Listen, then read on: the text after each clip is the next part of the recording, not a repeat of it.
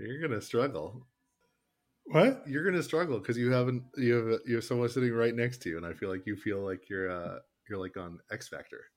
And she's got a buzzer too. You can't see it in the video, but she's got just like a buzz.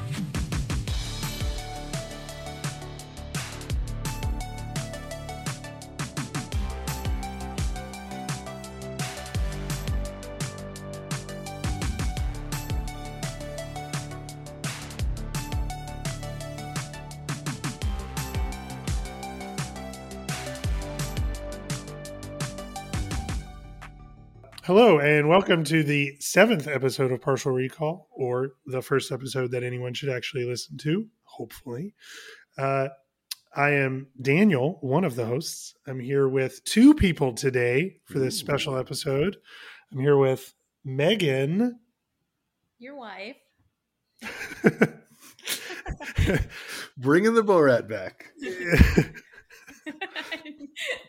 Sorry. Breaking the hosts. And I'm here with Yishai, the other of the hosts. Yishai, what's this podcast about? This podcast is about movies we've seen as kids that we only sort of remember. So in the first half of the episode, we talk about those movies and try to reconstruct the plot from memory. And then we watch the movie, come back. And in the second half of the show, we talk about what we got right, what we got wrong, and if it held up. This week, Megan, why don't you tell us what we're watching? We are watching Rocky IV, and I'm breaking the mold a little bit because this is one of my favorite movies as a kid, and so I remember this movie really well. I watch this movie every 5 years or so. I have really bad recall for most things and most movies, but this one is special to me, so I want to bring you guys on board and get everyone to love this movie as much as I do. And peeking behind the curtain, she's also breaking the mold because she did prep work, legal prep work. She did not read about the movie or watch the movie, but she did write down notes. Okay. So very impressive. From my brain though. Like I said, I have really bad recall. So if I don't write my notes down before, I'm not good at speaking off the cuff. I have to remember what I remember. You know who else has really bad recall? Us. Yeah. It's the nature of the show. Why was this movie so special to you? When did you first see this movie? I don't remember when I first saw it because it came out when we were babies. Yeah. Why don't I do the background of the movie and then we could talk about our remembrances of it. The background is this, written and directed by Sylvester Stallone. So just to quickly close the loop, as we take elements of the previous movie, last week we discussed Demolition Man, also starring Sylvester Stallone. So this movie, Rocky IV, also stars Sylvester Stallone, written by Sylvester Stallone, directed by Sylvester Stallone, a real triple threat.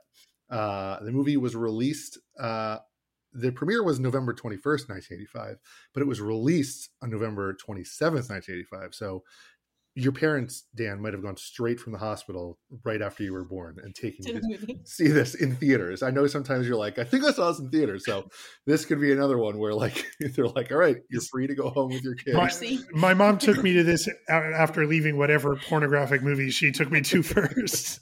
Right. When you were 1 day old. You got to... She's like, this movie's not appropriate for babies. Yishai, do you remember when you saw this movie? I don't think I do. I mean, I don't have any... I'm going to be the least rememberful. I do know that this movie was number one at the box office the weekend after I was born. That I do. Yeah, so the movie was really successful. The movie came out in 1985, November 27th. For a running time of 91 minutes, but the director's cut has a running time of 93 minutes. So it's a great runtime. 90 minutes probably is the number one best runtime for a movie. I just find it very funny that Sylvester Stallone really insisted on having those 2 extra minutes. What it's another minute of lifting weights in his montage. Yishai, you have 3 kids. I don't need to tell you what you can do in 2 minutes, okay? No comment.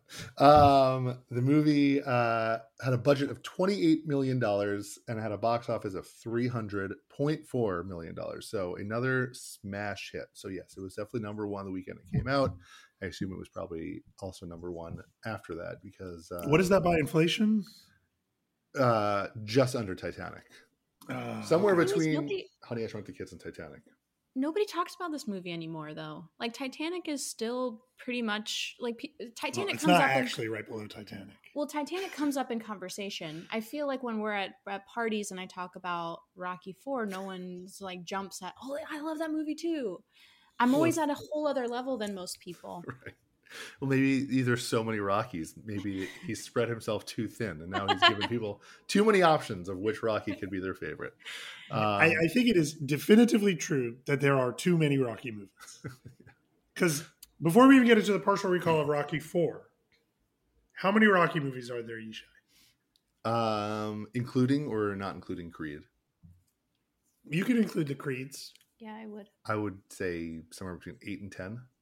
Okay, so there's Rocky, Rocky 2, Rocky 3, Rocky 4. That part's really easy. Right. Then there's Rocky 5. 5 goes really downhill. Then there's Rocky 6, but it's not called Rocky 6. That one's called Rocky Balboa. So that's a reboot. I think so. But it's not a reboot because it's not like it's a young Sylvester Stallone again. Sorry, it's not like, a reboot, right? It's like what Demolition Man 2 is going to be. It's going to have old Sylvester Stallone in it. It's what they call a legacy sequel. He goes back to his roots. He plays an old man who is like pulled back into the ring. Whereas in Rocky V, he's training his son to fight, but he isn't fighting. I don't remember that one. That's when he fights the wrestler, right? Rocky V. Maybe it's Rocky. Maybe there is a Rocky VI. Isn't he a trainer in Rocky Balboa? Whatever. We're not partially recalling any other movie except Rocky IV. We're doing the whole Rocky franchise. We got into Rocky IV because Okay, so Rocky IV, Sylvester Stallone is the star. He plays the titular Rocky Balboa. His wife Adrian is back. Talia Shire. Burt Young is Pauly, who is his. Okay, whatever. I won't say who it is. Pauly is Adrian's brother. Yeah, I thought it was his trainer. So shows how much I know. Carl Weathers. No spoilers, Megan. Apollo. There's Brigitte Nielsen, who plays Ludmilla Vobit Drago. And then Dolph Lundgren plays Captain Ivan Drago, who is the nemesis of Rocky in this movie. So I guess... Or so you think. Or so I think, yeah. So considering how little I remember about this movie, let me just go real quick. Yeah, go first. What do you remember? Oh, hold on. Actually, before that, so where do I remember seeing this movie? I don't. I mean, like again, probably with some friends. I definitely remember like the Drago thing. So we probably just watched it either on TV, like we caught it on like TNT or whatever, or we rented it. But you clearly, Megan, have strong memories of it. So how was it introduced to you? Yeah. When did you first see it? So I remember watching, I definitely watched this movie when I was younger than second grade because I lived in two houses growing up. I lived in one house up until second grade and then moved to the house I lived in from second grade on. So really important clarification. You lived in two houses sequentially, not simultaneously. Right. Yes. Okay. Yes. So I was younger than second grade and I have three older brothers who I must have been who introduced me to this movie, who were really into it. They introduced me to a lot of like boy things like wrestling, you know, this movie, He-Man. And what do you think at the time drew you to this movie so strongly? I want to dig into it maybe like after watching it because I'm not sure. I mean, that's something I ask myself, why does this movie appeal to young Megan so much? There's a lot of male energy in it. I think I can maybe talk about it as we go into the plot and I'll remember things and I can. So you say you watch it every 5 years or so? Yeah. How does that work? Like, is there an occasion for it? Do you? That's a good question. No, I don't think there's a specific occasion, but I think you didn't remember. So that 5 years ago, we would have watched it together. And I think I must have been talking about the movie and you were like, oh, like I barely remember that movie and made you watch it. I've definitely seen it prior to that. So after we watch it for this podcast, I'm sure the next time we watch it will be me showing it to our daughter. Here's an important question. Sylvester Stallone, Daddy? Daddy? What? Are you into Sylvester Stallone in this movie? Is that a big part of this for you? Yes. I'm very into the Italian stallion, but all the guys in this movie are chef's kiss beautiful. I can like I'll get into each. You're gonna rank them. Element. Okay, yeah. So before we go in, you're gonna rank them in. I'm not going to rank them. Yep, you are. I'm not going to rank them. I'm going to talk about them individually. No, you have to rank them. And each one of their assets. Yeah, you're going to assign them a number between 1 and 10, and then we'll regroup and see if you got the numbers correct. Including, I remember now the trainer's name is Mick, so he might be dead at this point. I don't remember, but even so, you're going to have to put him in the pantheon. Speaking of not remembering, Yishai, what do you remember about this movie? Okay, so what I remember this movie. I think, like, largely speaking, the Rocky franchise. And the thing about Rocky is I'm from Philadelphia. So, like, it has a special meaning to all Philadelphians, right? Like, have you run the steps? We haven't talked about this. Steps. Yeah, come on. It's a rite of passage. Have you made it all the way up in one run? I was a kid. I had boundless energy. That's so cool. Do you have pictures of you, like, with your arms up and everything? Yeah, next to the statue? So. Probably. The most famous person from Philadelphia isn't a real person. That's great. I was going to say, getting circumcised as a Jew is as important as running up the Rocky stairs as a Philadelphian. Those are two equally important rites of passages. So I definitely, like, know who Rocky is, right? He's like this, you know, the underdog boxer. He defeats or... I don't remember the order of events, but he has this very long-running rivalry with Apollo Creed. He wins one, loses one. And then I think eventually what happens is, like, we get to Rocky IV. The tensions between the U.S. and Russia are chilly, frosty, like the cold Siberian desert. Like your Guy Fieri tips. Yes. Wisps. And so, like, it's put to Rocky to, like, solve tensions between the countries by defeating Ivan Drago. Like, he has to, like, resolve, like, global superpower tensions single-handedly, rips down the iron curtain, stepping into the ring. I think at this point maybe he's, like, a little older. Ivan Drago is definitely way bigger than him and way more fearsome. I think he might have, like, killed people previously, like, boxing them. So I think there's, like, that looming threat that he might die in this movie, Sylvester Stallone. And then they box, and I would assume Sylvester Stallone wins and drapes himself in an American flag. Just like I assume that's how you watch it every 5 years. That's my broad recollection of Rocky IV. So it's not bad. It's not bad. Yeah. There are a few key things that I know you forgot before we get to Megan just schooling us. Yeah. He does kill a boxer in the ring in the beginning of this movie. I believe he kills Apollo Creed at the beginning of this movie. Yeah. It's the beginning of this movie, right? It's not the third movie. It's this movie. So that's kind of a big deal. So, Megan, in your rankings, you're going to have to call him Ghost Apollo Creed when you talk about how hot he is. Continue, Dan. But yeah. So that's one thing I remember. The first person to be fighting Ivan Drago is Apollo Creed, wearing his star-spangled trunks and an American flag. He's all very America about it. And then he dies. And then Rocky's like, I have to pick up the mantle and fight for my friend. There is a sequence where he and Apollo Creed, I believe, run on a beach, which is very Top Gun. I bet the music is excellent in that scene. Yes, yep. It is. And the bodies are very oily. And they both are wearing those shorts from the 70s and 80s, those booty shorts that like, guys just don't wear anymore. That have, like, piping around.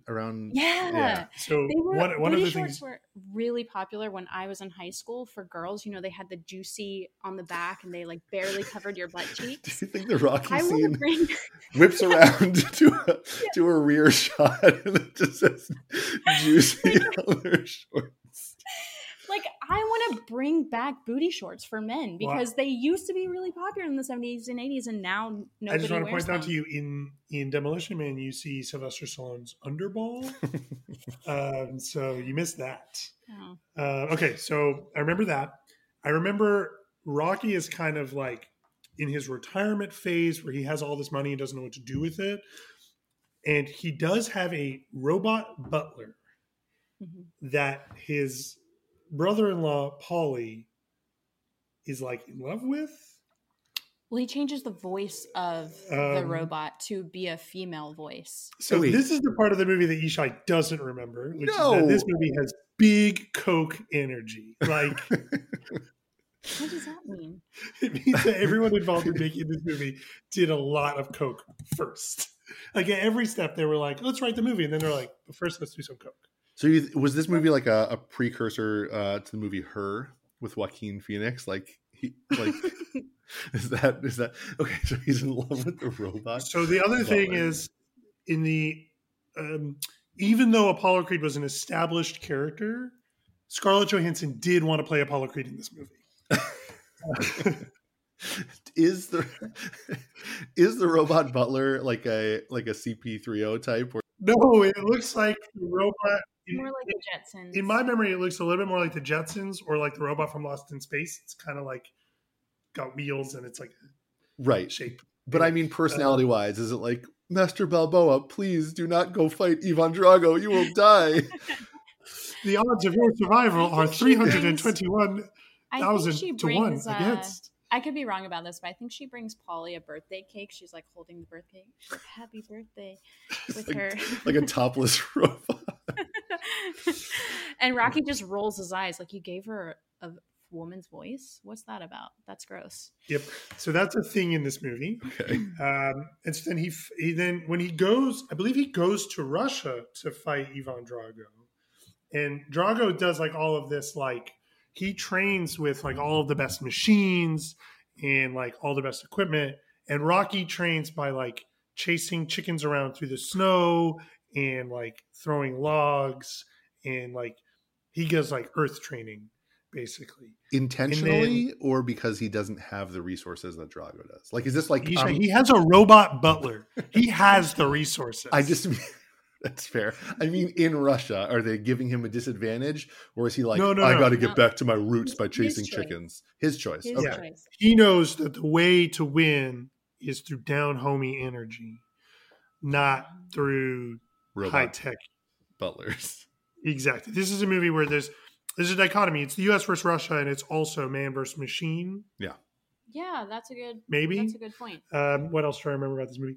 I actually don't remember if he wins the fight or not. Because in Rocky 1, famously, he loses the fight. Right. But it's a good fight, and that's sort of the victory of it is that he puts up a fight. But don't you think, just from a writerly perspective, like a story arc perspective, to atone for his friend's unjust murder in the ring, he would have to win? Like if the movie was like he lost too, that would be like the biggest bummer. And he also lost, but it was a moral victory because he survived. Right. There's one other line I remember from this movie, but I will not steal that line from Megan. No, you can say it if you want. Where there's like a press conference, because I think that there's an undercurrent in this movie. Obviously, this movie deals with the Cold War. And I believe there's an undercurrent in this movie of like, everyone should get along maybe, but like also America's the best. I'm not 100% sure. I might be wrong about this, but there's a line in the movie where Ivan Drago's wife, who's also like his hype man, Brigitte Nielsen, in her Russian accent, she says, and I only know this line because Megan says it to me all the time, basically at the end of every fight, "You think you are so very good and we are so very bad." We fight. I say that about myself. So I know that one line from Rocky IV. That's what I remember. So here's the question: Should we see if the poster jars anything for us, or should we just let Megan tell us everything that happens? Into my notes. Let's go into the notes because it's go to your notes. Okay. What do you remember about this movie? Okay. I think you both did really well, by the way, of your recall. And I think that there are some things that I'm going to mess up in my recollection, but I'm going to start with my notes and how I think it starts, which I think it starts at breakfast at Rocky's, fancy mansion house. We're not going to have to watch the movie after this. This is going to be like shot for shot. They're like on the patio, Rocky, Apollo, former rivals, now best buds. Mm. They're having breakfast. They see the paper, and in the paper is Ivan Drago, this machine of a man, like you said.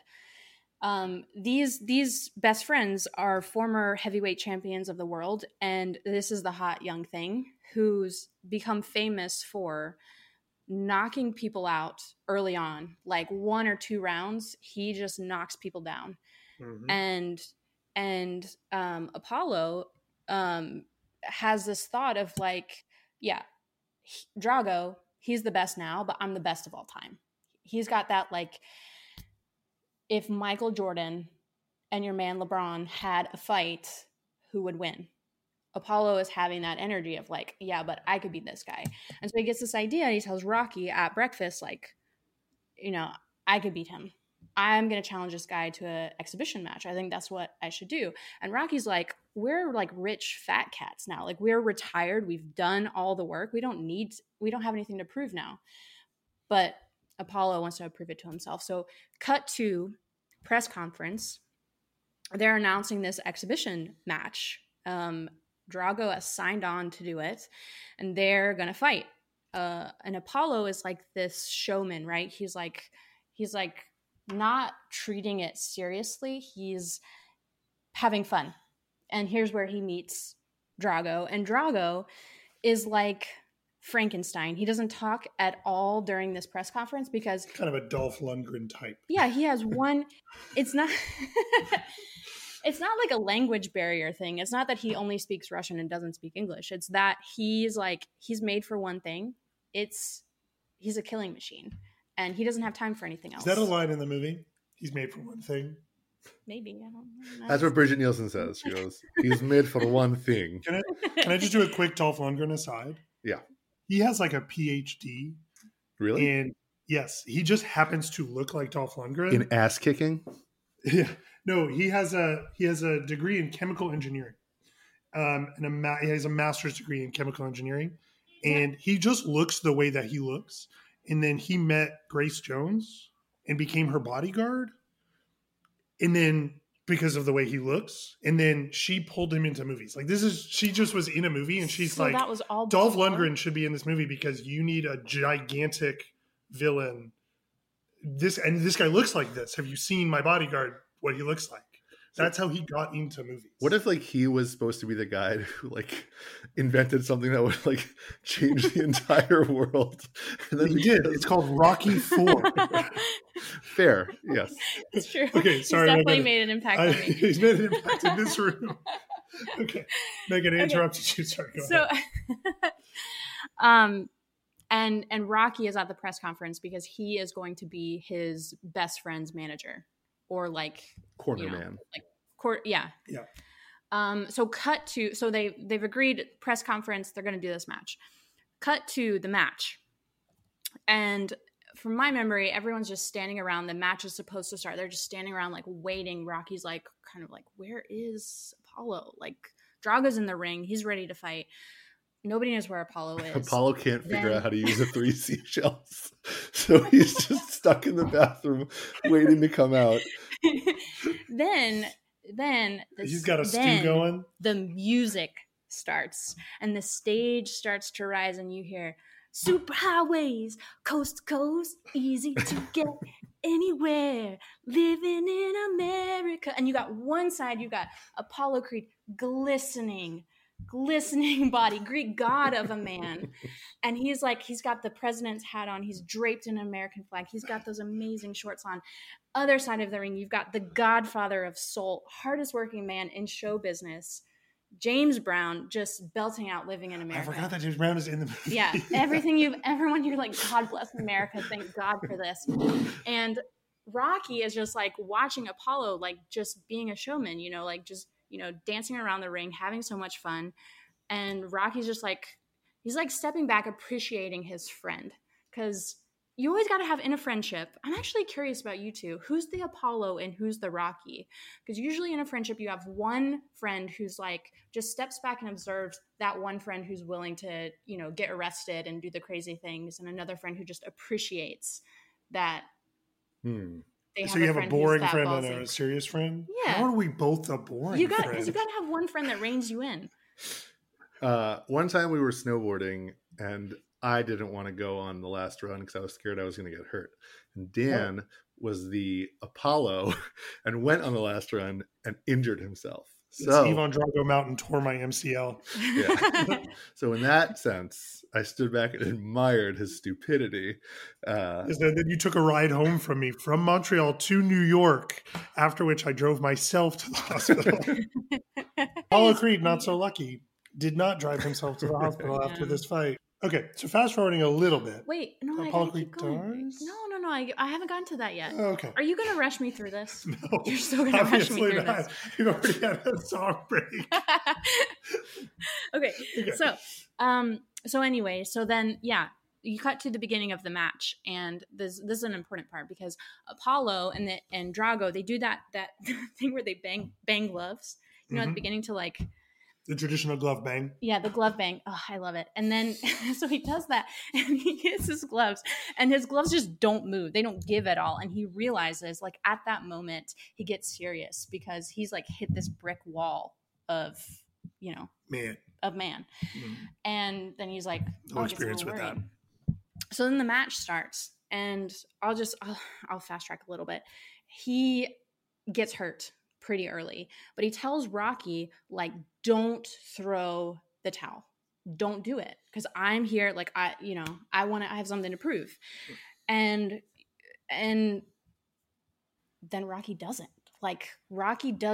throw the towel. He listens to his friend. A couple rounds in, Apollo gets really hurt, and then he like goes down, and you see at the same time Apollo goes down, the flag goes, or the towel goes down. They drop at the same time. And Apollo is really hurt. Apollo is dead.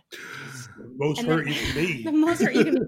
And then it cuts over to Drago, who's, again, like the Frankenstein. He has no soul, doesn't care. He's like, if he dies, he dies. Is that's a line he says? Yeah. He says that line later about Rocky, right? No, I think. Well, I could be wrong. I think he says, if he dies, he dies. He definitely says, if he dies, he dies.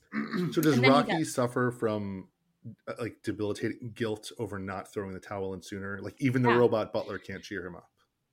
Yeah, he, he was trying to do the right thing for his friend. His friend told him not to throw the towel no matter what. And so he listened to his friend, but then he was he should have reined him in, Is this, I have never seen Creed, not to do more recap. Is this like the thing in Creed where like Michael B. Jordan initially probably like blames Rocky for not throwing the towel in sooner? No, you should see Creed. Okay. It's really good. All right. Sorry, Megan. Sidebar. Okay. Creed's really good. Everyone listening to this podcast, go watch Creed, then come back. We won't spoil it. So then it cuts to Apollo's funeral, and Rocky is feeling really guilty about, he feels like it's his fault. And then he starts to get these feelings like he needs to avenge Apollo's death. This is his best friend. And that's when you get, then it cuts to, I think, Rocky at home with Adrian and his family. And he's trying to explain to Adrian, like, I want to fight Drago now. Like, that this is my responsibility. I need to avenge my friend's death. And Adrian is like, you have, like, we look at our life. We have everything we've ever wanted. Why do you have to do this now? And she makes the reason I'm bringing this scene up at all is she makes the cardinal mistake of doubting her husband's ability to fight Drago. He's on the stairs. She's on the top of the stairs. Happens to me all the time too. She yells down at him, Rocky, you can't win. And then you have my next like favorite montage of this movie, which is Rocky goes into his Lamborghini, or I don't know cars, but he gets into like one of those. It's a nice car. Those cars that rich assholes drive that are just like, way too nice and go way too fast. He gets in one of those cars to think about things, and that's when you have the montage of them. Apollo and Rocky jumping into each other's arms on the beach, like best friends forever in booty shorts. I thought it was like a Ghost situation where the ghost of Apollo comes back together to run with him on the beach. Yeah. Okay. you have a really good song that's like, there's no easy way out, there's no shortcut home. And Rocky just drives through the tunnel like zoom, and he's just thinking about his best friend. Is there a metaphor to him driving through the tunnel? Like kind of an insertion metaphor? No. I mean, the thing that I always, as an adult, and I'm recounting this, I think it's a little weird that he chooses his best friend over his family, because he could die in this fight too, right? And he's rich. He's like, Adrian, my kid, he has a son. I don't care about you guys. Does he tell Adrian bros before hoes? It's kind of a selfish decision, right? He thinks it's avenging his friend's death, but really he's just like, Rocky's like, I got to prove, no, I'm the best there's ever been. Well, you can't run away. It's also for his own family. Okay. But really it's for him. It's for him. Yeah. We'll see.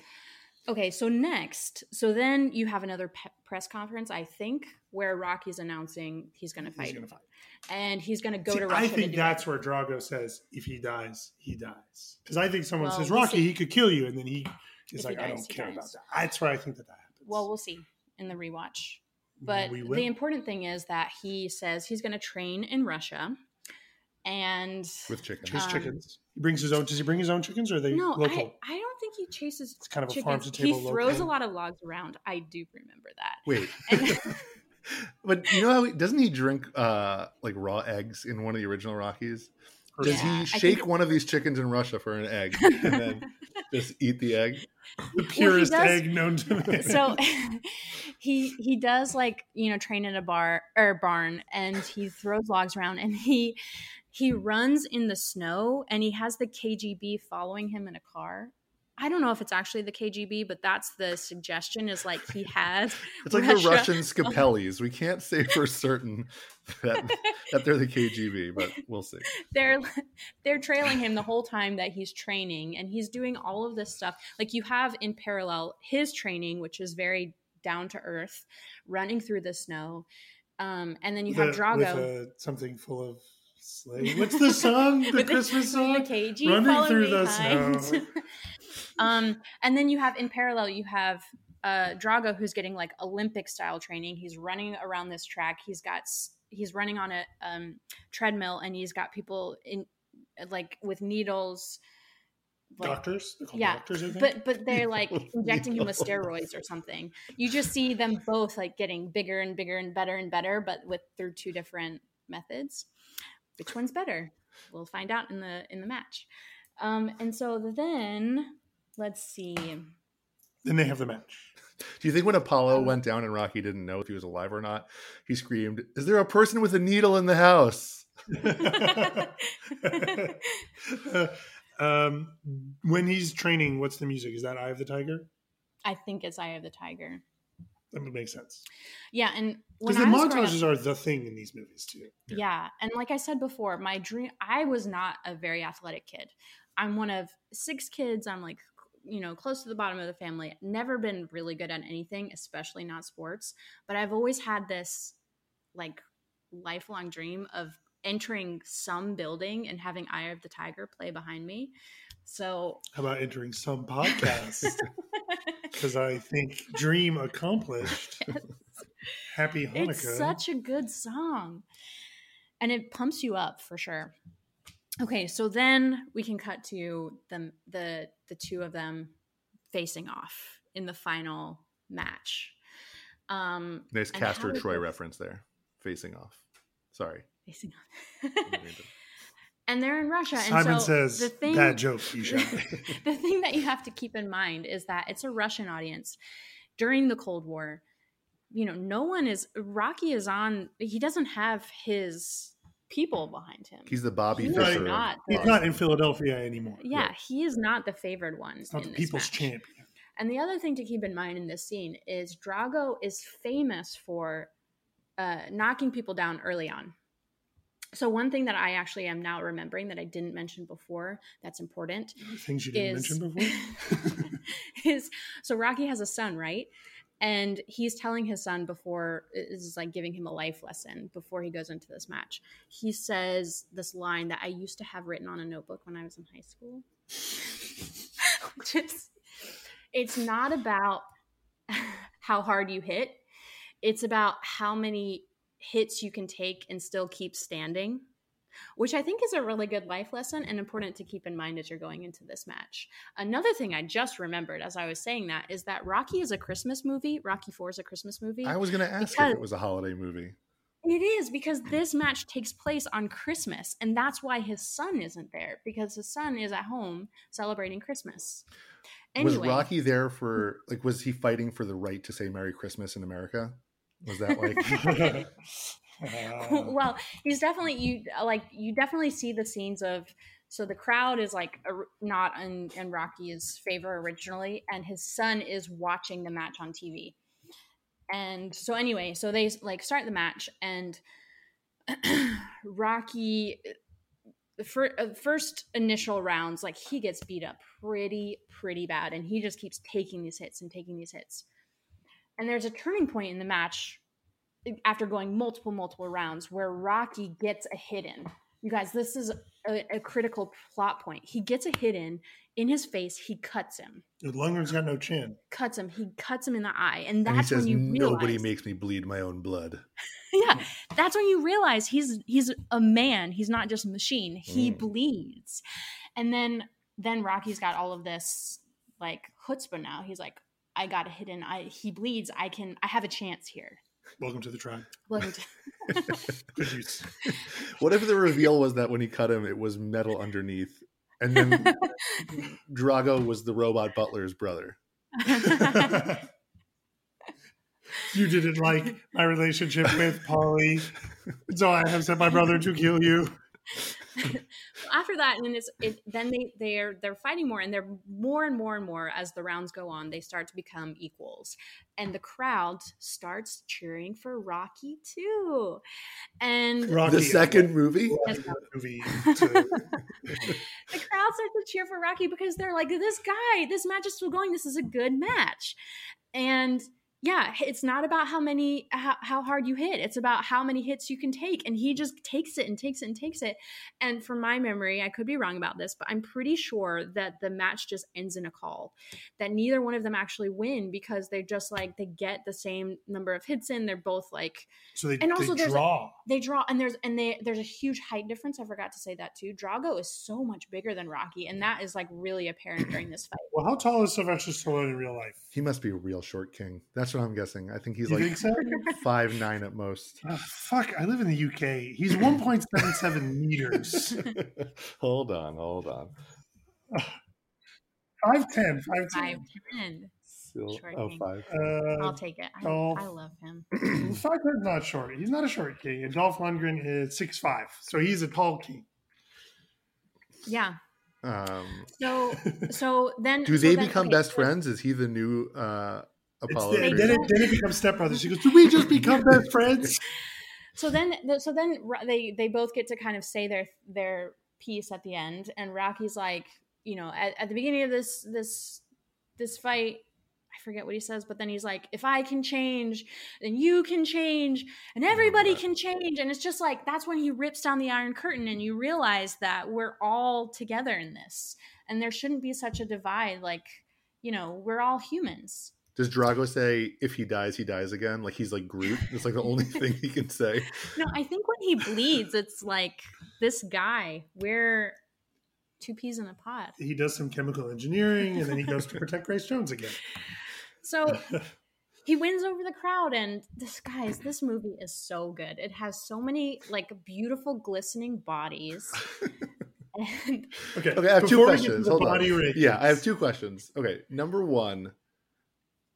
When you say this movie is so good, and then you reference the glistening bodies, how serious are you about like it being an actual great movie, or are you just saying like it's something that you really enjoy and like it's funny and hokey and like it's enjoyable for that reason? So I don't think it's hokey. To me, it's not.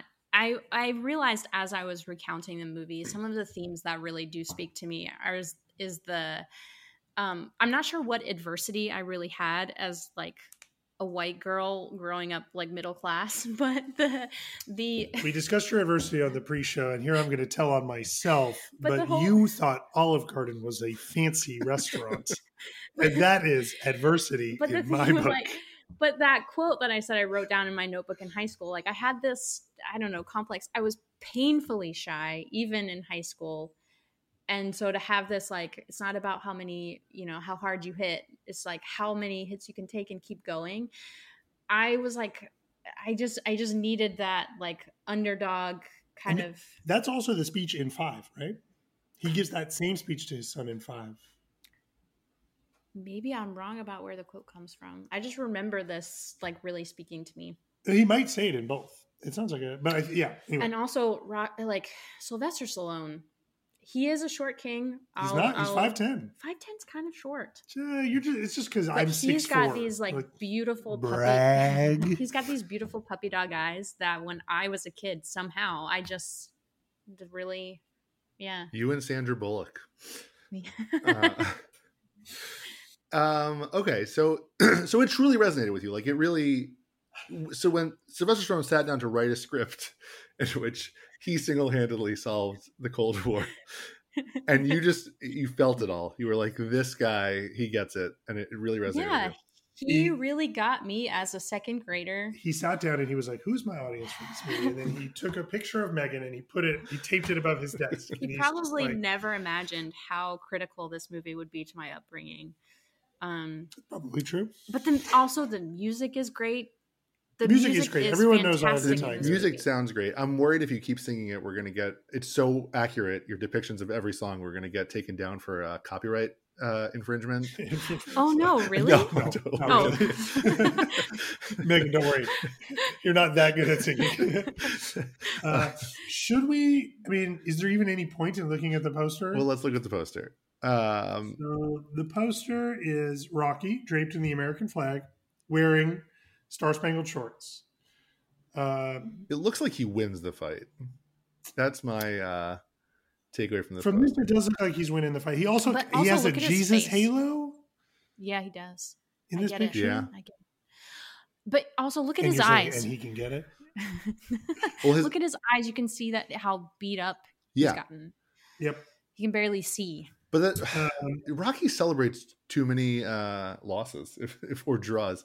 Like, it's, you know, come on. No moral victories. And then let's see what it says on the VHS box. So I sent you two boxes. So which one are you looking at? I'm going to look at first the one that is the black box with the poster image of Rocky draped in the flag. Yeah. On the front, it says Rocky IV in red.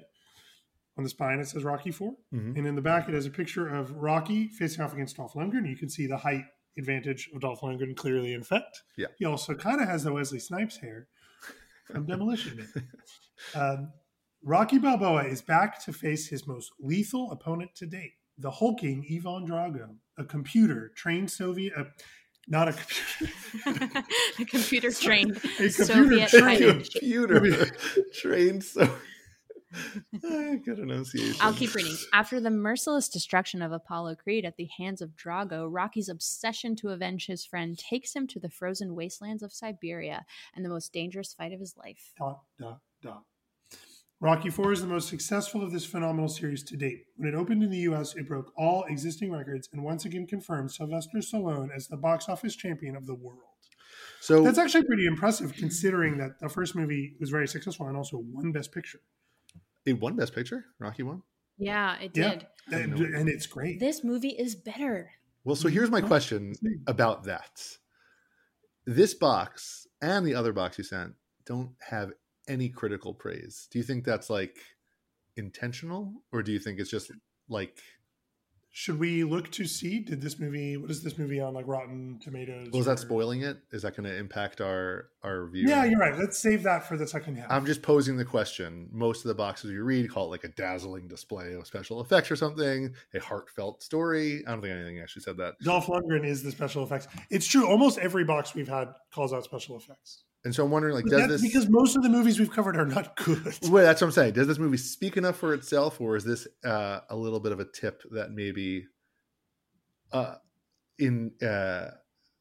against Megan's opinion, critics might not have agreed that this was a great movie? Yeah. Should we watch the trailer and see maybe that tips us off to what we think? Yes. Okay, let's see. You please set the trailer. Is it not just an exhibition fight? It's us against them. Drago is the most perfectly trained athlete ever. He could have stopped the fight. He could have saved his best friend's life. But now, the one thing he can't do is walk away. He's had one professional fight, and one man is dead. Why can't you change your thinking? Because I'm a fighter. You can't win! I must break you.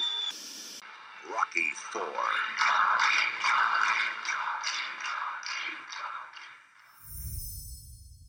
I'm so pumped to see this movie. I like the gloves exploding into the title. That was great. I'm like, wait, what happened in the fight? Okay, pretty fun trailer. I'm surprised at the giveaway that Apollo dies. I mean, I guess that's the premise of the movie, but like considering I would assume he was like a big character in the first three movies, so that's like interesting that they give it away in the trailer.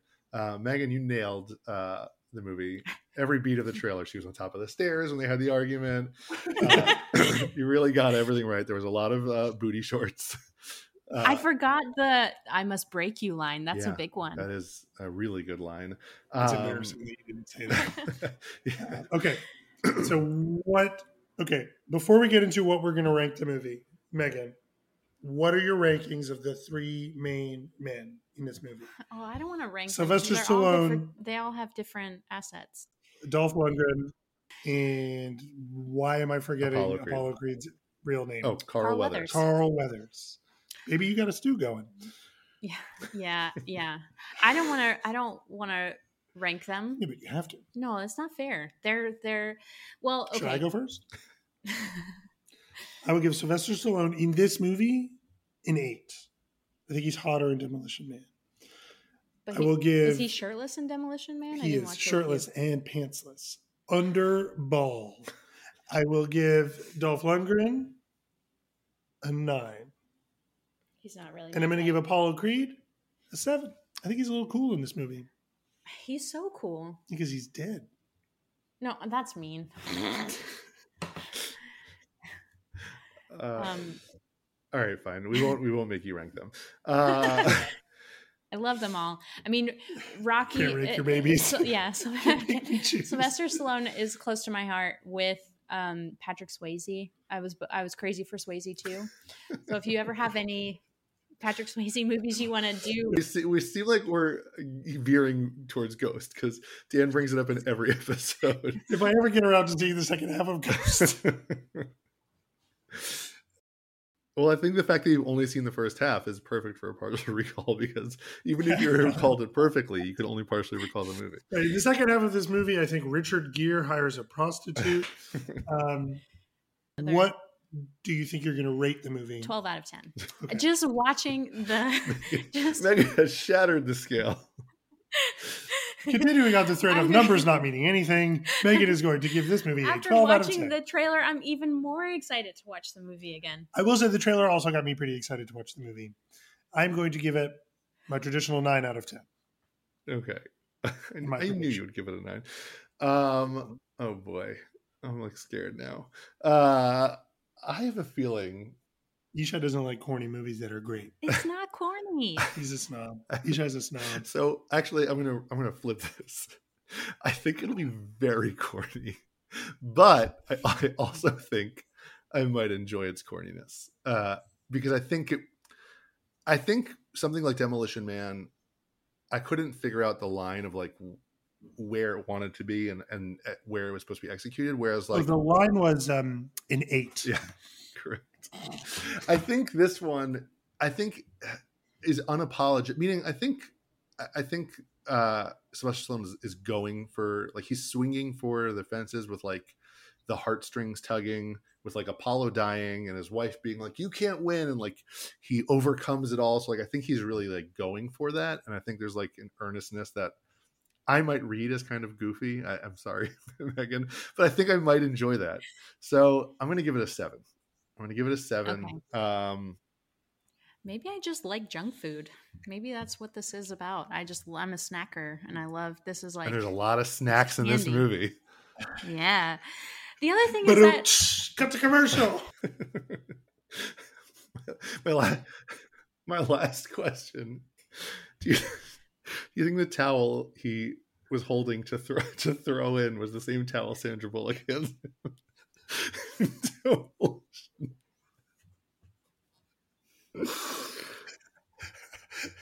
That's a joke for two people. Right. Yeah, I don't think that towel was quite so crusty as it would have been. It doesn't seem like he even used it in that movie. Right, well, he wanted to. I like how Apollo in the trailer was like on the verge of death. He's like, "Don't." Sylvester Stallone didn't. That hits you in the heartstrings, right? Because he could have. It really does. He should have, but he didn't. Should have. Mm-hmm. All right. Well, let's go watch it. We'll see whose score is most accurate. Maybe it is a 12 out of 10, and we'll have to introduce a new bar system afterwards. Yeah. Watch it with your wife. Tell me what she thinks. Are your kids going to watch? My kids are not going to watch. Your daughter's probably older than I was when I saw it. Well, we've talked about this in previous episodes where I've missed the window to introduce them to like this kind of thing. So it's like how to veer her into that. And I'm not sure this is quite the one to do it. Just show her the beach scene to start. This is how the movie starts. After he's already gone. Like, no, that's the bad part. Yeah. All right. Well, I'm going to watch it with my wife. You're obviously going to watch it with your wife / husband. And we will come back and discuss it soon.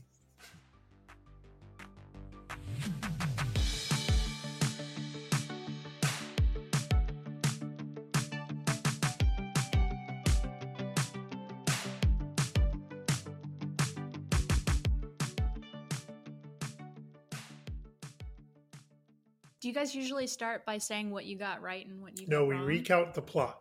We start by recounting the plot. So, Yishai, do you want to recount? Yeah, because if your viewers didn't watch the movie. Oh, okay. Yeah. I mean, I will recount the plot, even though Megan recounted the plot to Let's see if you can do it as well as Megan. Near perfect detail. I'll try to go quicker and broader because Megan really nailed it. But yeah, so the movie starts and Rocky... You focus on the things she got wrong. Okay, so she didn't remember that the movie opens with his fight against Mr. T from the third movie. Is how all Rocky movies subsequent to the first one open. So the second movie opens with the fight from the end of the first. Got it. Et cetera, et cetera. So that's a holdover. Okay, so he has the fight with Mr. T. He's victorious. And to celebrate, he goes and spars with Apollo with like no sparring equipment. They just like beat the crap out of each other and then like hug a lot. And then fast forward to he's like they're both like fat cats, right? So like Apollo's in a pool. He has like a TV poolside. It's like obviously a very old TV. It's like funny because it's supposed to be like the height of luxury, but like you watch it now and you're like, that's funny. Like that's the height of luxury.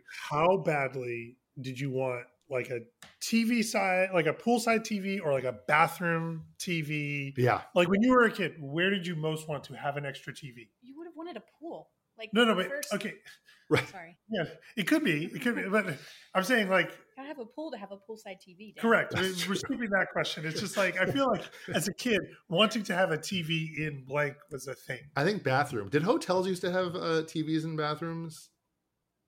I don't know, but I definitely was a bathroom TV kid. Because like I got really tired of like reading the shampoo bottles in the bathroom. I'm gonna stop you there because I think that good move. I think that my so I got this wrong. There are some things that I got right. There are some things that I got wrong, and there's one glaring error I made that kept me up at night.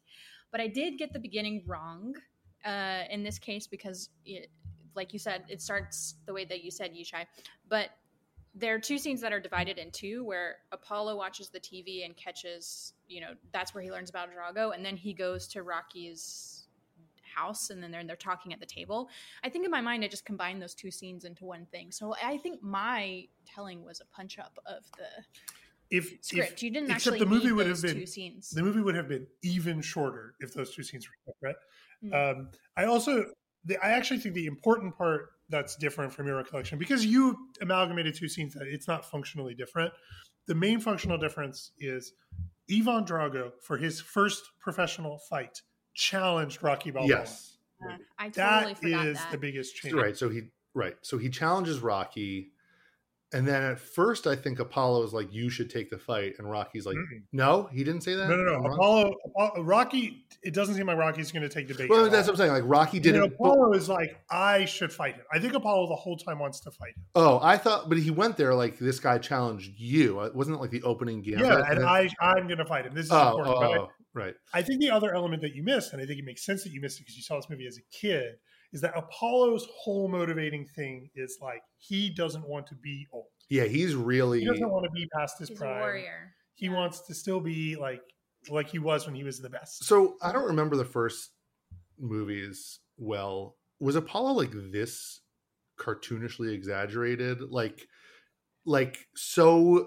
over the top, like I know, like in the beginning, right? He was like, I'm the most awesome person in the world, like, and that's what Rocky challenged him, and that was like the thing. But like that, like 10-minute like dancing scene to James Brown when he came out was like the best. No, he has always been this big into America because in Rocky, the first Rocky, I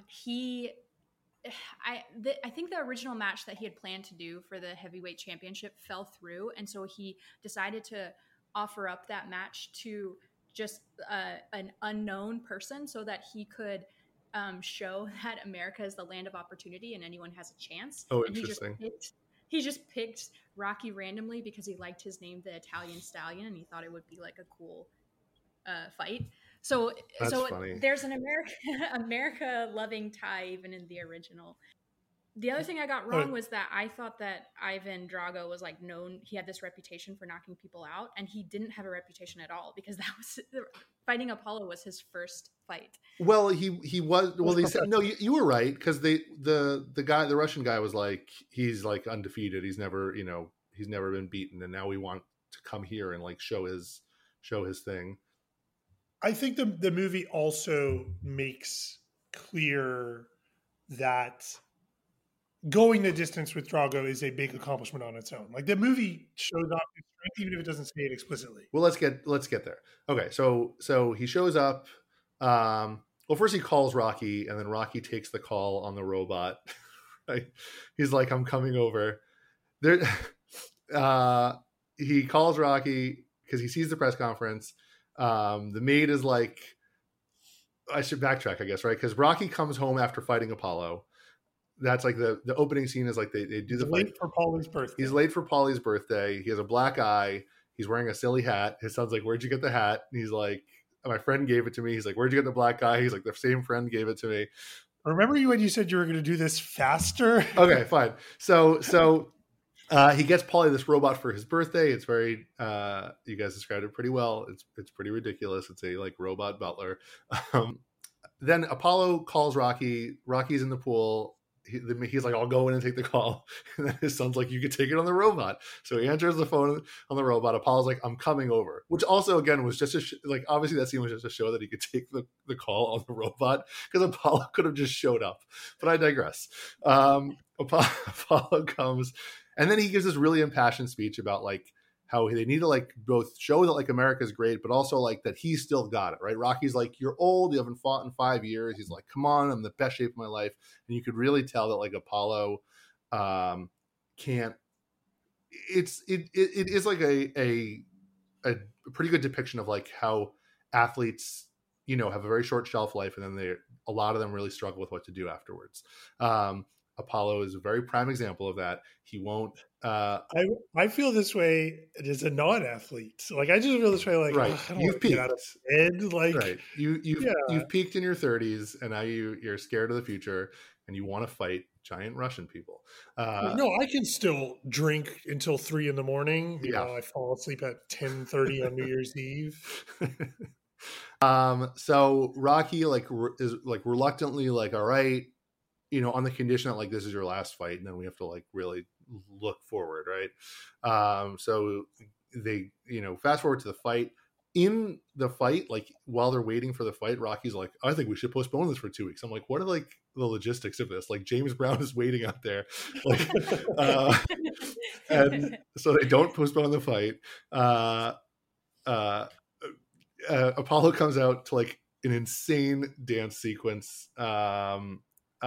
Where he does like he comes down from like the sky, and James Brown's performing. There's a bunch of people on stage with him. Apollo does a very awesome. Megan got this part perfectly. Yeah, he sang the song perfectly. It's a great song. But Apollo is like really hamming it up, like to the point. Like, I think obviously that's like intentional, right? Like they build him up to knock him down. It's also very realistic. Boxing personalities are very big. Yeah, but he is like I actually huge. Have in my notes that the boxing press conferences are like very on point. Very on point. And also at the end of the press conference where he's like acting all offended by Ivan Drago, and then all that, like he goes out with Rocky and he's like, that was pretty good, right? Like he's clearly he's in character. He is playing it up. Yeah. Like he is a showman and he knows it. I think that's very intentional. I think that's all really good. It is good. I did start getting slightly uncomfortable, like how big he was going. Cause I knew he was going to die. And he was like really big and he's like, I'm the man. He's like the cop, like, oh, I have one day until retirement. Like, yeah, he just keeps saying like, I just hope I make it through my last day before I get to retire. Like, Or he's like, I just hope I make it down this last run on the mountain before I, correct. Yeah. He's just very he's very clearly setting up that something bad is going to happen. Yeah. So he gets in the ring. He's pretty quick at the beginning. He gets a few punches in, and then he just gets his ass completely kicked. And everyone's screaming, throw in the towel. And then, like, on the verge of death, he, like, makes eye contact with Rocky. He's like, no. And then dies a second later. Like, bad judgment on his part. There's a cut to the funeral. Well, actually, cut to the fact that Rocky's like, get me a doctor. And all the reporters make a circle to watch Apollo die, so no doctor can get through. Well, Important clarification. In the first half of this episode, we wonder if maybe Rocky would say, is there a person with a needle in the house? Yes. He does say, is there a doctor? So but there should be, right? There should be a doctor. Like it's a boxing match. There should be doctors there. Now you're being very nitpicky. Fine. So he can't get the doctor. Cut to the funeral. Rocky gives like a speech, like, Apollo, I'm going to miss you. You were the best of us. Great sunglasses. And then immediately accepts a fight. He just cut to like a press conference where he's like, I'm fighting Drago. It's going to be December 25th. It's going to be in Russia. They go to his house. His wife is like, I don't know what you're talking about. So he just like does this, makes a decision. They have that argument. They in that question. God, you're so bad at this. What? The press show up at Rocky's house and are asking Rocky's wife. Well, who else could I have meant? From they? The Russians? The NSM is there. Yeah. The press show up. They're like, Adrian, are you going to Russia? And she's like, I don't know what you're talking about. So Rocky comes home. They have this argument on top of the stairs where he's like, I have to do this. And she's like, you can't win. And then he goes, he storms off, essentially. Pauly goes with him. At some point, you find out that Pauly's robot turns into like a nagging wife while they're like packing up to go. Rocky gives a speech to his son, gets on a plane. That was the other big miss. That was my glaring error that I'm really embarrassed about. So he has that the speech to his son. It is not the speech you wrote in your notebook. No, it's not the quote. So so the quote that I said, I said it like three or four times. That quote is actually from Rocky Balboa, the sixth movie. Mm-hmm. Yeah. Which came out in 2006. Yeah. I was not in high school in 2006. So one of two things that happened here. Either I just misremembered the quote, and the quote that I had in my notebook was actually the one from this movie. Let me find it. Let me just check my notes. He says, going in one more round when you don't think you can, that's what makes all the difference in your life. That is what he says to his son there. Yeah. So either I had that quote written in my high school notebook, which is probably the case, or more embarrassingly, I had the Rocky Balboa quote written in my college notebook. Or even more embarrassingly, in your notebook at your first job. I like to imagine you walking into a work meeting like... So that was just wrong, but that's the funny thing about this is like how your memory works. Like I obviously just like combined movies. But can I introduce a fourth theory? You know how Rocky had a picture of you and was like, this is the person I'm making the movie for. Maybe he found your notebook where you wrote this quote, pre-2006 and then you put it in Rocky Balboa because he stole it from Megan. He needed to keep making movies for Megan. So he's like, dispatched people to steal your high school notebook. And then he put it into Rocky Balboa. They're thematically the same though, right? They're about like being an underdog and like just taking it and just keep going. Never giving up. And then I could really fast forward the rest of the plot because it's like 45 minutes of training montages. And then it's the last fight with Drago. You were right. Adrian shows up. I'm going to break the whatever. I'll get into it afterwards. Fine. Adrian shows up. She forgives him. Unclear what she needs to forgive him for. And then he has a fight with Drago. The whole thing, I guess this is Rocky's whole thing. He's just like a human punching bag. Rocky's whole thing. He just like gets his ass completely kicked for so many rounds. Like the amount of punches he takes are probably like 1,000,000 times the amount of punches it takes to kill Apollo. And he just like is just standing there. And then like eventually he gets some punches in on Drago. They come to a draw. Rocky gives his impassioned speech where he's like, I didn't like you and you didn't like me. And I didn't think that was cool. But then he started cheering my name. And if I could change and you could change, we all can change. Everyone stands up, including like the Russian leaders and applauds him. And that's like the end of the movie. Like, there's not like it literally just like ends like in the ring. Like, there's also that's how all Rocky movies end. Yeah. So that's like the movies they end on the fight in the ring, and then the next movie starts in that ring like 3 minutes earlier than the ending. Okay, so that's the movie. It is very right. Megan and I both thought that maybe it ended in a draw, and the whole thing was like everyone's great, and we all respect each other now. And he does not come down. He wins the fight. Right. In the 16th round, he comes out and he's like, hit me. And then Drago hits him like 10 times and Rocky doesn't even try.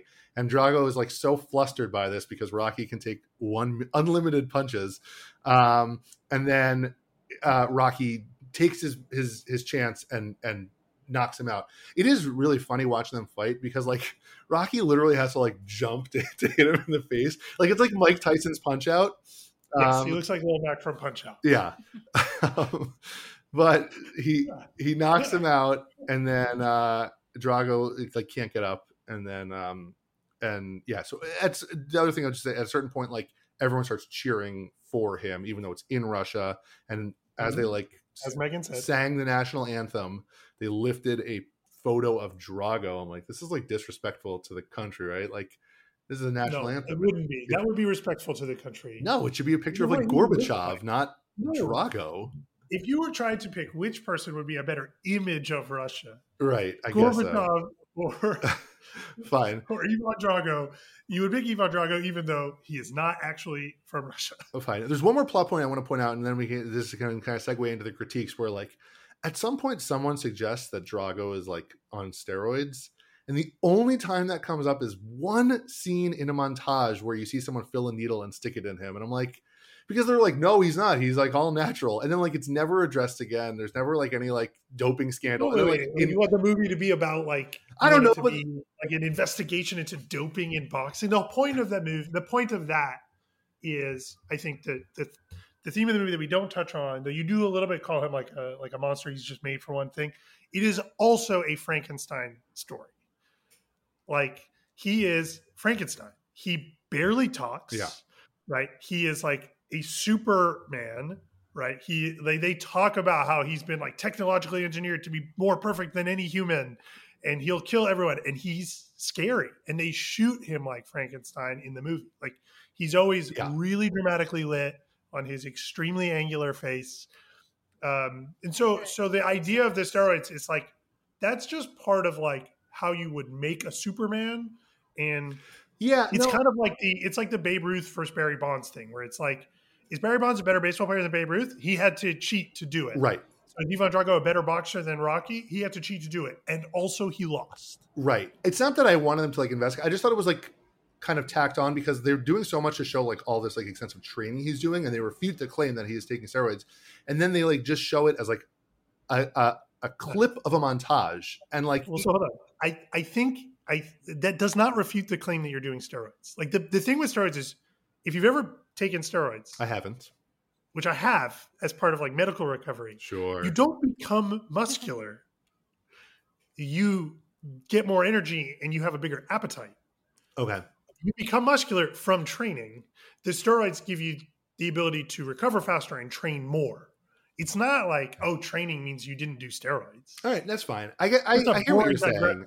It just felt like a weird half measure. Like either there could have been like a bigger scene of him doing it, not make a big deal of it, but just like to show he was like full on juicing, or just to show that he was like just training really hard, and to show it like in that split second, I was a little thrown off by that. But I digress. All right, so that's Rocky IV. I'm going to put it to you guys. First of all, Megan, I'm not sure I asked you in the first half of the episode.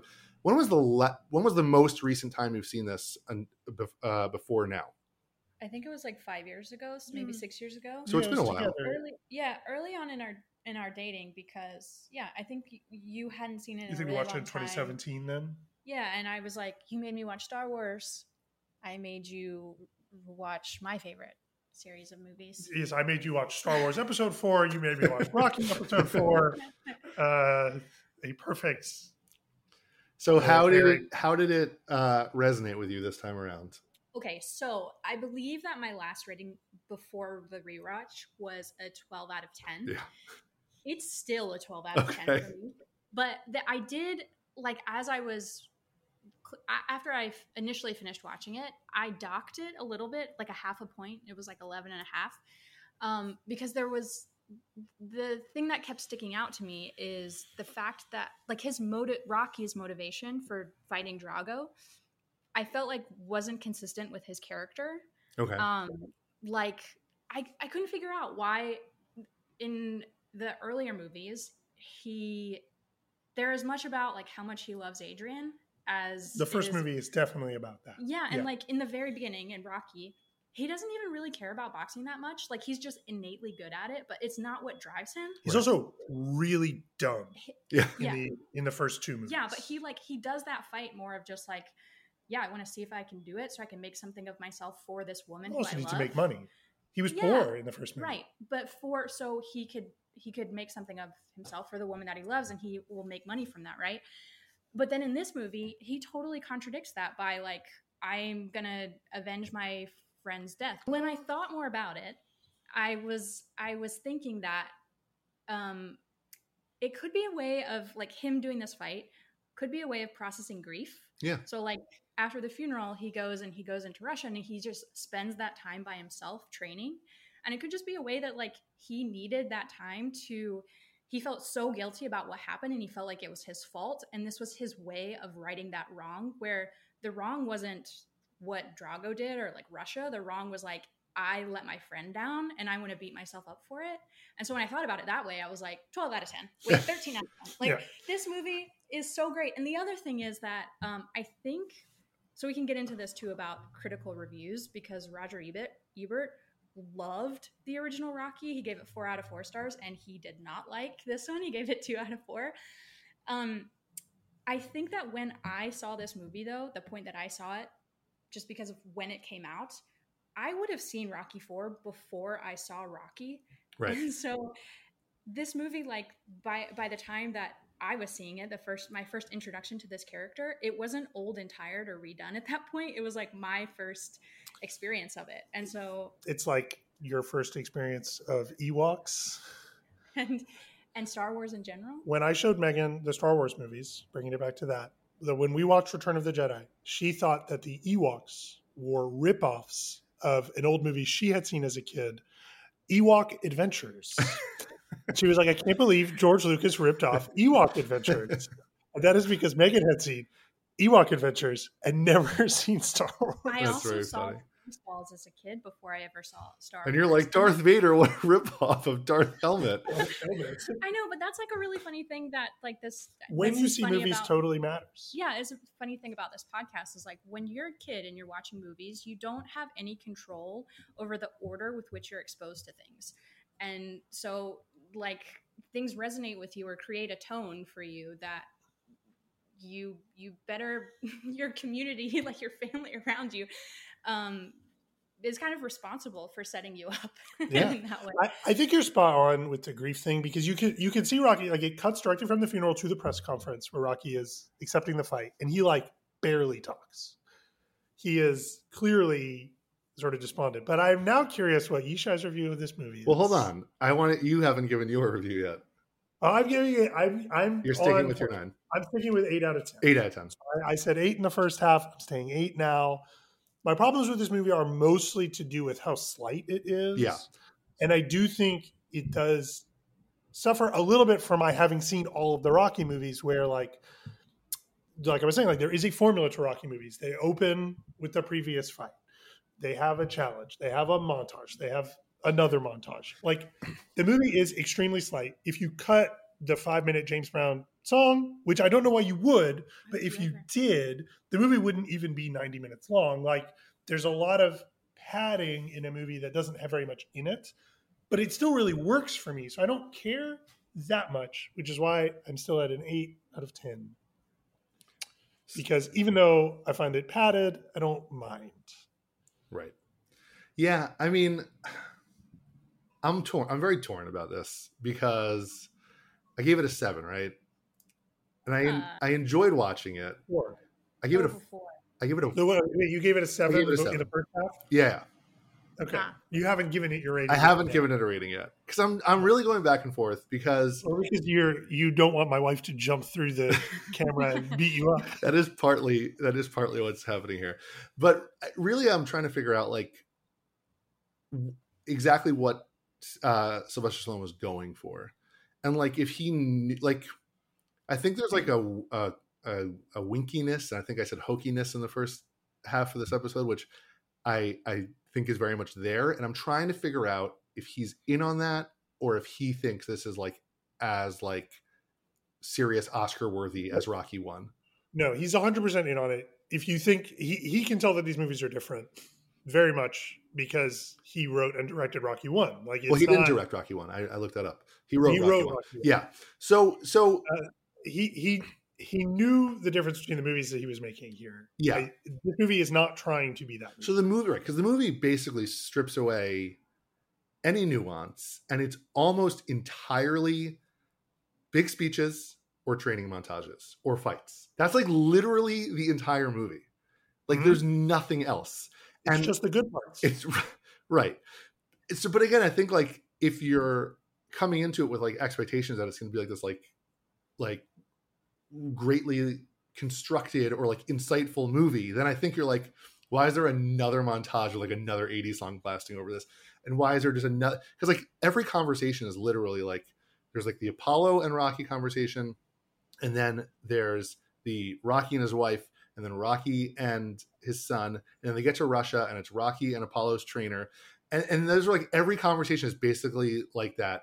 So I think it's a bit silly that like it's only that stuff, but and I also think the first half hour is not great, and I was like, oh no, and then I think once he goes to Russia it gets better. So I don't know, I'll say between a 6 and 7 because I really, it's fun and I enjoyed watching it, but I also was like, this is like, she's radiating anger. I can feel the heat coming off of Megan. No, she is gonna. So here, okay, but it's a fun movie. It's certainly a fun movie. Here's my a couple of big questions I had about it, despite the trappings of what he was going for. Why does nobody blame Rocky at all for Apollo dying? Everyone's like throwing the towel, and they were screaming it during the match, and then Rocky doesn't, and then there's no like that should be. I think the important thing is that Rocky blames Rocky. I know, but like it doesn't matter if anyone else does. Well, I think there's a lot of conflict that could be explored there. It would just add some depth to it because like immediately it's just like Pauly and the trainer who was like Apollo's like trainer from like earlier movies, right? Like are just like, we're with you, Rocky, and I'm like, they shouldn't be. They should be pissed at him, right? Like. Why? No, because I think they also understand that you don't like. Apollo told them not to throw in the towel. Like I think the trainers specifically would understand. I guess I thought I find that kind of thing like that's almost like the rom-com trope of like the two people fall in love, but the reason they fell in love is some lie that like when the man reveals it, then they don't talk for the second act, and it's like that part's boring. Just get past this. This is a stupid fight. I don't care about it. I think that's how I would feel about that plot line is like, yeah, I don't care about Rocky and the trainer being upset at each other over whether he should have thrown in the towel for Apollo. All right. That's fair. Because I think you can see that Rocky is upset about it. Okay. That's fair. I'll accept that. I can see maybe you could add a thing about Apollo's wife. Apollo's wife's kind of a non-character in this. Right. Which is sort of unfair to her. Yeah. She should have slapped him in the face at the funeral. And that would have made it. That would have made it another thing that he felt, right? Yeah. Like you could have internalized that. I hear. And then he could have been like, "That stung more than any punch I've ever taken." Right? Great line. Boom. The thing is, he doesn't 12 out of 10. You know it. Like you know he feels it, and I actually think that comes through in his performance. I think he's really good in this movie. Also, extremely hot. I have to revise my rankings. Ooh. Every man in this movie is a 10 out of 10. Yeah, they are.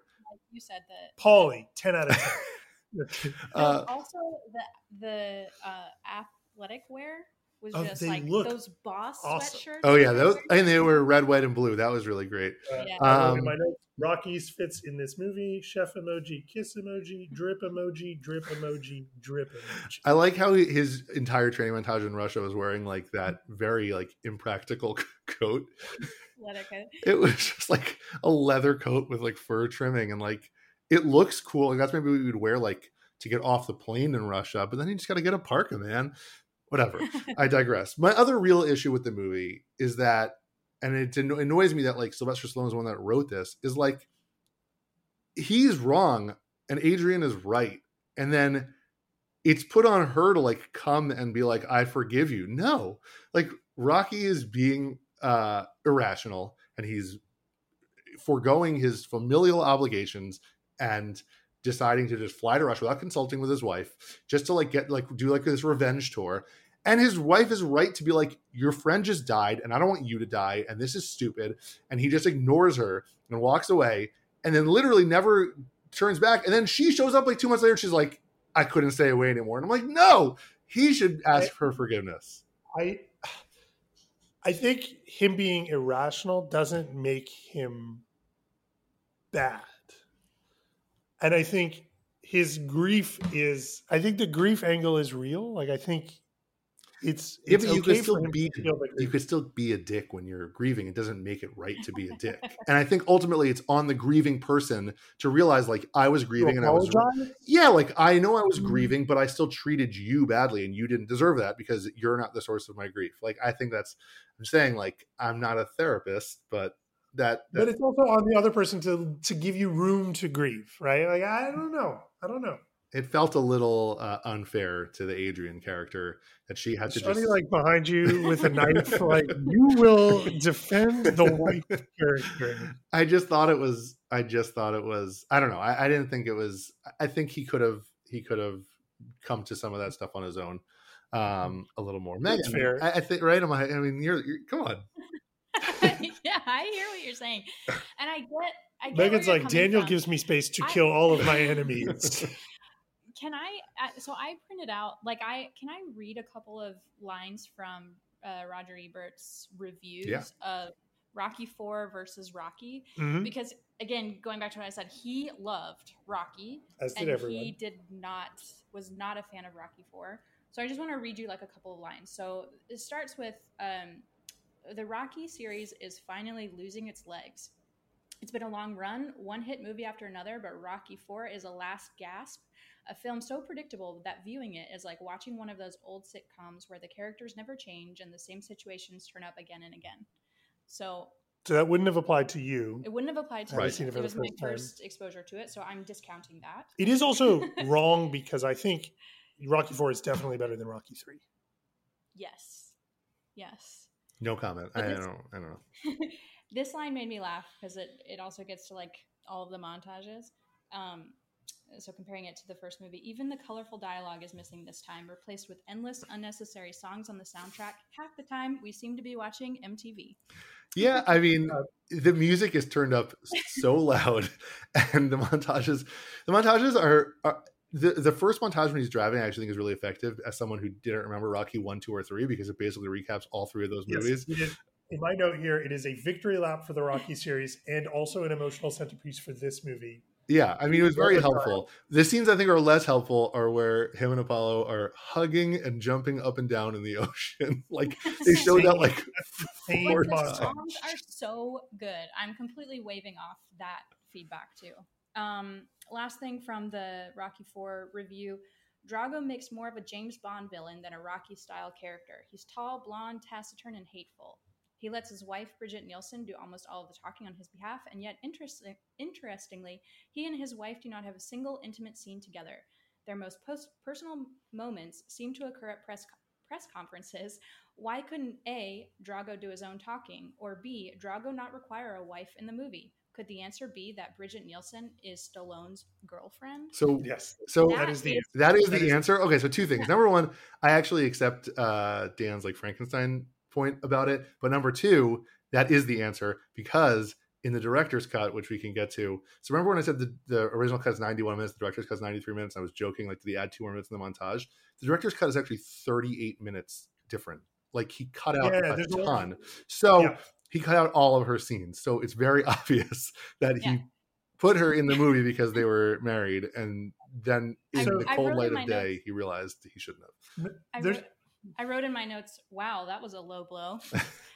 there's actually a fair amount of personal life stuff in this movie, which I think is really interesting. So Sylvester Stallone is going through a divorce at this time. He has 2 kids. His younger son is autistic. That is the reason there is a robot in this movie, because that robot was for his autistic son, which is really interesting. And it was like, oh, if we have the robot in the movie, then the robot will be on set. And then that makes it easier for my son to be here while we're going through this divorce. And Brigitte Nielsen is in the movie because he wants that family unit together during the production of the movie. Interesting. So it's like, it's something you can sympathize with. The other thing I thought was really funny, the robot is fully cut out of the director's cut. Yeah. So I saw this great quote because the robot is actually in SAG. Yeah. In the Screen Actors Guild, did you see this quote? They asked the robot's creator, Robert Dornick, how he felt about being cut out of the director's cut. He says, "I was in my office when I found out. I was deluged with messages. How can Stallone do that? But I know why he's doing it, because I know he loves the robot. By causing turmoil among the fans of Seiko, it generates more publicity. This is the important part. And by removing the robot from the movie, it saves money and royalty fees because he's a member of the Screen Actors Guild. Seiko receives checks all the time, and of course, he sends them over to me." Which is awesome. Like, so, can I go back to my? Sorry. I wanted to do the side by side because I wanted to make a point that Ebert loved the first movie so much. That I think there was a personal vendetta here, because what I wanted to say was that he, in his first review of Rocky, he compared Sylvester Stallone to Marlon Brando. Like, he loved him so much. He says, and yet in Rocky, he provides shivers of recognition, reaching back to a streetcar named Desire. He's tough. He's tender. He talks in a growl and hides behind cruelty and is a champion at heart. I could have been a contender, Brando says, and on the waterfront, this movie takes up from there.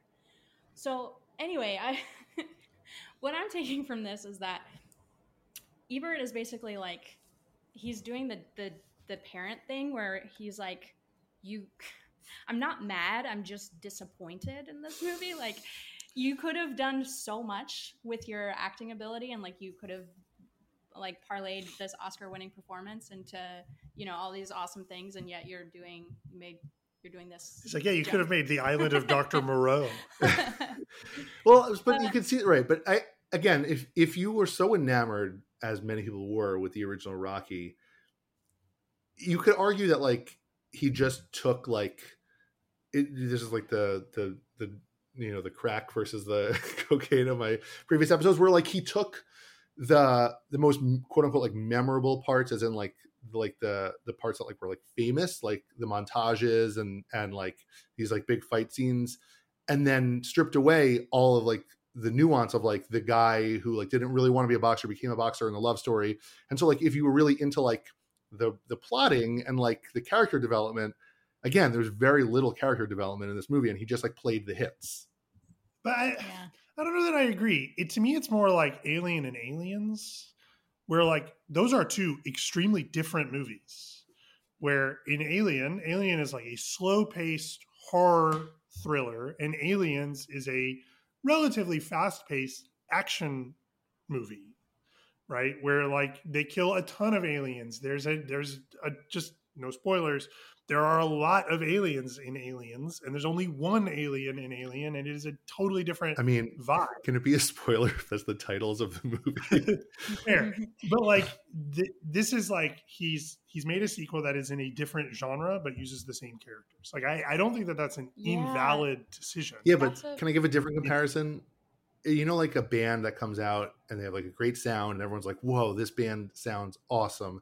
And then like 4 albums later, like this band just keeps making the same album to diminishing returns. Like they just keep trying to like recapture that sound. It's like when their first album is slow singer-songwriter crooning. And then their second album is dance music. And it's like, I'm saying that Rocky is the James Vincent McMorrow of franchises. Yeah, I think you hit the nail on the head. I think it's about use the word vibe. I think these movies are two different vibes, and I'd compare it to restaurants instead of music. It was like that really fancy restaurant that we went to is like how many Michelin stars? 12 out of 10. Three Michelin stars. It was like the most extravagant, like artfully crafted meal we've ever had, and. It's like the most we've ever spent on one meal, right? They even had like a when we walked in, they had like the stool there that women are supposed to put their fancy bags on, like their you put your like Birkin bag on it. I walked in and they're like, "Madam, for your bag," and I like took off my Uniqlo fanny pack and put it on the, the stool and wanted to crawl under the table. Sorry, I'm digressing a lot, but like so that's like Rocky, and then on the same level of specialness, I would put that meal that we had during our honeymoon in Italy, where we sat in a wine like cellar in apartment. A basement. Oh, you're talking about that one. That one, yeah, in the basement, and we just like sat in this little nook, and I had soup, and we had like again didn't spend that much money, had one of the best meals we've ever had, and it was a completely different vibe. But to me, I put those meals in the same. Yeah, best you know what this movie is? You know what this movie is. This movie is Olive Garden, where Megan thinks it's really fancy, but we all know it's Olive Garden. That's the thing. I don't think this movie is junk. I think this movie is a different thing. It might be junk food. No, but junk food can be great. No, But I think this is a really good example of how the time when the circumstances in seeing a movie really matter, right? Like the first time I watched it was like as a 37 or the first time I watched it, like, and remember it was like a 37-year-old. I'm like, it looks different to a 37-year-old than it does to, you know, a 7-year-old. Like that's just, it's just going to. So yeah, I mean, at the end of the day, I do think it's fun and I get it. I think the critical issue really is like, again, I think like he set a precedent with Rocky, and even if he's trying to do something completely different, the movie is still called Rocky and it's still the character. And so I think people who really liked one version of it might not react well to this version of it, and I think like that makes sense. That's okay. Who are movies for, right? Like does the movie need to satisfy the fans, or should the movie be for whoever's watching the movie in that moment? Well, yeah, I mean that's like the entire like 98% of movies that are coming out right now are like Marvel movies, and anyway, let's run through some things because I have a few interesting notes. So the first thing is I have this note in here that like the actual punching in this movie and like the sweat flying off their bodies looks amazing, and it turns out it's just because they really just wailed on each other to the point that Dolph Lundgren sent Sylvester Stallone to the hospital. He was in intensive care for 8 days. Crazy. I like the line where Rocky's kid is watching the fight with his friends and he goes, "That's my dad," and the other kid's just like, "What am I?" Yeah, we know. No, the kid is like, "What am I, a dummy?" I think that's what he said. Yeah, that was good. They have incredible muscles. I wrote here that Rocky's six pack looked like it has a second six pack on the outside, like parentheses around his six pack. Like he was really crazy. He was in insane shape. But the biggest note, while you're on your notes, is I mean, they were definitely glistening. Like, Megan's recollection of them glistening was the defining characteristic of this movie. Every close-up looked like someone was just standing right out of the frame, just spraying them with a mister. I have a note from our watch of the movie, which is right before the fight starts. Megan says, "How are they starting out sweaty?" Yeah. So at one point in the first half of this episode, Yishai, you ask if Rocky is fighting for the right to say Merry Christmas in America. I can't speak for Rocky, but that's definitely why Pauly is there. Pauly is like 100% a Trump voter, to the point that he's even wearing a "Don't Tread on Me" jacket. Yeah, he's the silent majority, Pauly. Yes, he calls himself the unsilent majority. Oh, right. There you go. I like the line where Pauly was like, you know, he's like, I know I'm an idiot, and if I could like unzip my skin and turn to someone else, it would be you, Rock. You're all heart. And then they get into the ring, and Drago standing there, and he's like, I will crush you, or I must destroy, whatever that line is. And then Pauly goes, never mind, I don't want to be you. That was fun. I got a couple things if you're going through your notes. He very intentionally mimicked the art museum run up a mountain in Russia, and then stood on top of the mountain and did the thing. I'm like, all right. I both liked it and hated it. Like, come on. Do you think kids in Russia like run up that same mountain and are like, I'm Rocky? And then the other note I had was I think on top of that mountain, he goes, Drago, and it's the same thing in Demolition Man where he screams Phoenix. And I'm like, is this like, did he just ad lib him screaming the name of his adversary in every movie? And then my other note is Apollo exclusively calls him Stallion, and Rocky and Sylvester Stallone wrote the script. So do you think like he like every time like Apollo was like, "What did I call you, Rocky?" And he's like, "Stallion." Like he just like made him call him Stallion every single time. That's how Apollo talks. Speaking of nicknames, though, Apollo has some amazing nicknames. Which one was your favorite? Oh, I didn't track them, but I did think it was a good joke when Rocky's like, "Oh, how many nicknames you got?" He's like, "We're almost done." That was pretty good. My favorite's definitely the Count of Montefisto. Calling back to what you said earlier, Yishai, though, that it does really matter at what point in your life or in what situation you are when you see a movie, and that like that shapes you. Like, I guess that's what this podcast is about, right? That's like, would this movie have had as much of an impression on me had I not seen it when I did, and like, had you seen the other three Rockies first? Yeah. Right. Yeah. And I think you've done a lot of thinking about how you want to show our daughter and what order you want to show her certain movies. Oh yeah. And Star Wars, I remember when you introduced me to Star Wars, you were really deliberate about like, should I show you the prequels first? No, like let's, you have to do the right order of all of these things, and you have to think about it. And I think to your, like when we were kids, no one thought about it. Because our parents were like, whatever, it's kid stuff. It was whatever, whatever was on TV. Yeah. Whatever is on TBS constantly. I have one thing to wrap up with. I looked at all of the like most famous lines from all the Rocky movies, and I picked my favorite. Yeah. It's fun. Can I tell you what it is? Mm-hmm. Do you like having a good time? Then you need a good watch. Did you get advertised? Oh, I get it. I thought it was like a watch sponsor. Yeah, he's in Rocky II. In Rocky II, he is even dumber. Like he's so dumb in Rocky II. Well, so Rocky V is apparently about like how he has like brain damage from the fight with Drago, which is kind of interesting. The last note on Rocky IV. The robot went on tour with James Brown in the 80s. Okay. Oh yeah, that's But okay, so where do we end up? Yishai, you gave this movie a 6.5 out of 7. Megan, you gave it a 13 out of 10. First an 11.5, which you then reconsidered and moved to 13. I'm sticking with an 8. I feel pretty spot on about that.